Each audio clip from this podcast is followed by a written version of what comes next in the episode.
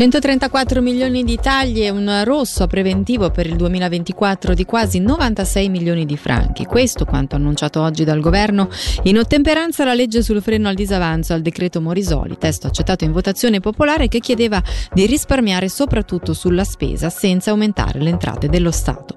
I 134 milioni di tagli colpiranno l'amministrazione cantonale, la scuola e il sociale e dovranno ora essere discussi e approvati dal Gran Consiglio, al quale il governo ticinese, pur comprendendo l'entità dei sacrifici richiesti, chiede di lavorare in ottica collaborativa.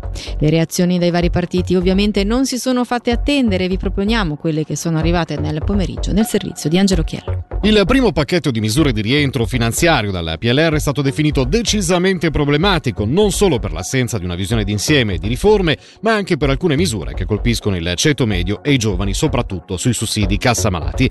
Il presidente Alessandro Speziali ha fatto sapere di essere già al lavoro sui correttivi alla manovra. Inaccettabile, secondo il PS, è proprio il taglio ai sussidi cassa malati e agli stipendi del personale dello Stato fino al 2%. I socialisti, inoltre, dovesse arrivare in Parlamento la proposta di sgravi fiscali, hanno minacciato il lancio di un referendum. Per l'MPS siamo di fronte a un attacco sistematico alla spesa sociale e alla necessità di mobilitare tutte le forze progressiste sindacali sul piano istituzionale, sociale, sui luoghi di lavoro e nelle piazze. L'OCST parla di risanamento dei conti sulle spalle dei più bisognosi e di chi garantisce servizi alla popolazione, criticando l'assenza di misure strutturali per lasciare spazio solo a tagli incondizionati. Il sindacato chiede con forza al governo di rivedere le misure di risparmio. Poco fa è arrivata anche la reazione dei Verdi, che hanno criticato aspramente quanto presentato oggi, riferendosi in particolare, citiamo, alla destra e alle forze che hanno sostenuto il decreto Morisoli e che hanno ingannato la popolazione. Il Consiglio di Stato ha approvato la modifica alla legge sulle imposte, tasse di circolazione dei veicoli a motore, adottando una nuova formula di calcolo per il 2024 e gli anni a venire. La ricerca della nuova formula è stata affidata ad un gruppo di lavoro apposito.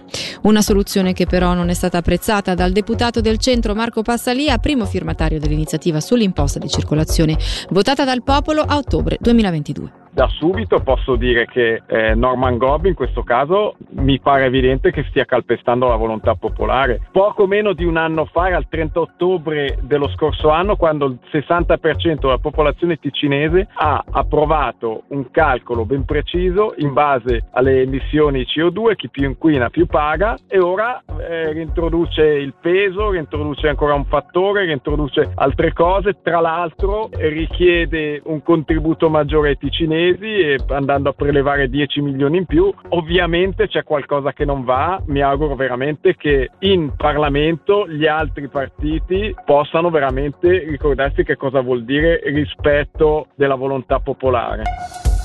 Il Consiglio di Stato ha accolto la richiesta di sospensione del sindaco di Massagno Giovanni Bruschetti, che avrebbe beneficiato di uno sconto di 400 franchi su un dipinto per il comune.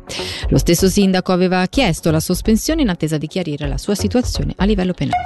Casa Rossa si presenta alla popolazione del quartiere di Pregassona nella sua veste rinnovata. L'ex casa comunale, con i suoi spazi ammodernati e ampliati, è oggi un luogo importante di inclusione e aggregazione che favorisce il dialogo fra le diverse generazioni, grazie alla sede del Circolo degli Anziani di Pregassona e la presenza di una mensa privata per i più piccoli.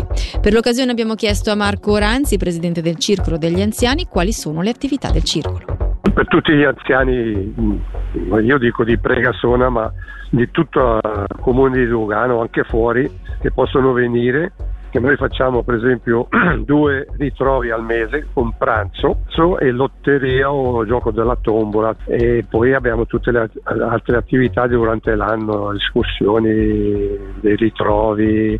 Il più importante per noi, che ci porta qualche soldo, è la fondue del mese di gennaio, che facciamo al capannone di Pregassona. Poi abbiamo il merluzzo, facciamo la gita di 2 giorni in Svizzera con tutti gli anziani, poi la gita autunnale. Ultimamente siamo stati a visitare la base della Rega sul Quartino, e poi diverse serate.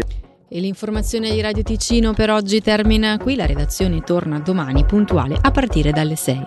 Bergamaschi, grazie per l'attenzione e buona serata a tutti.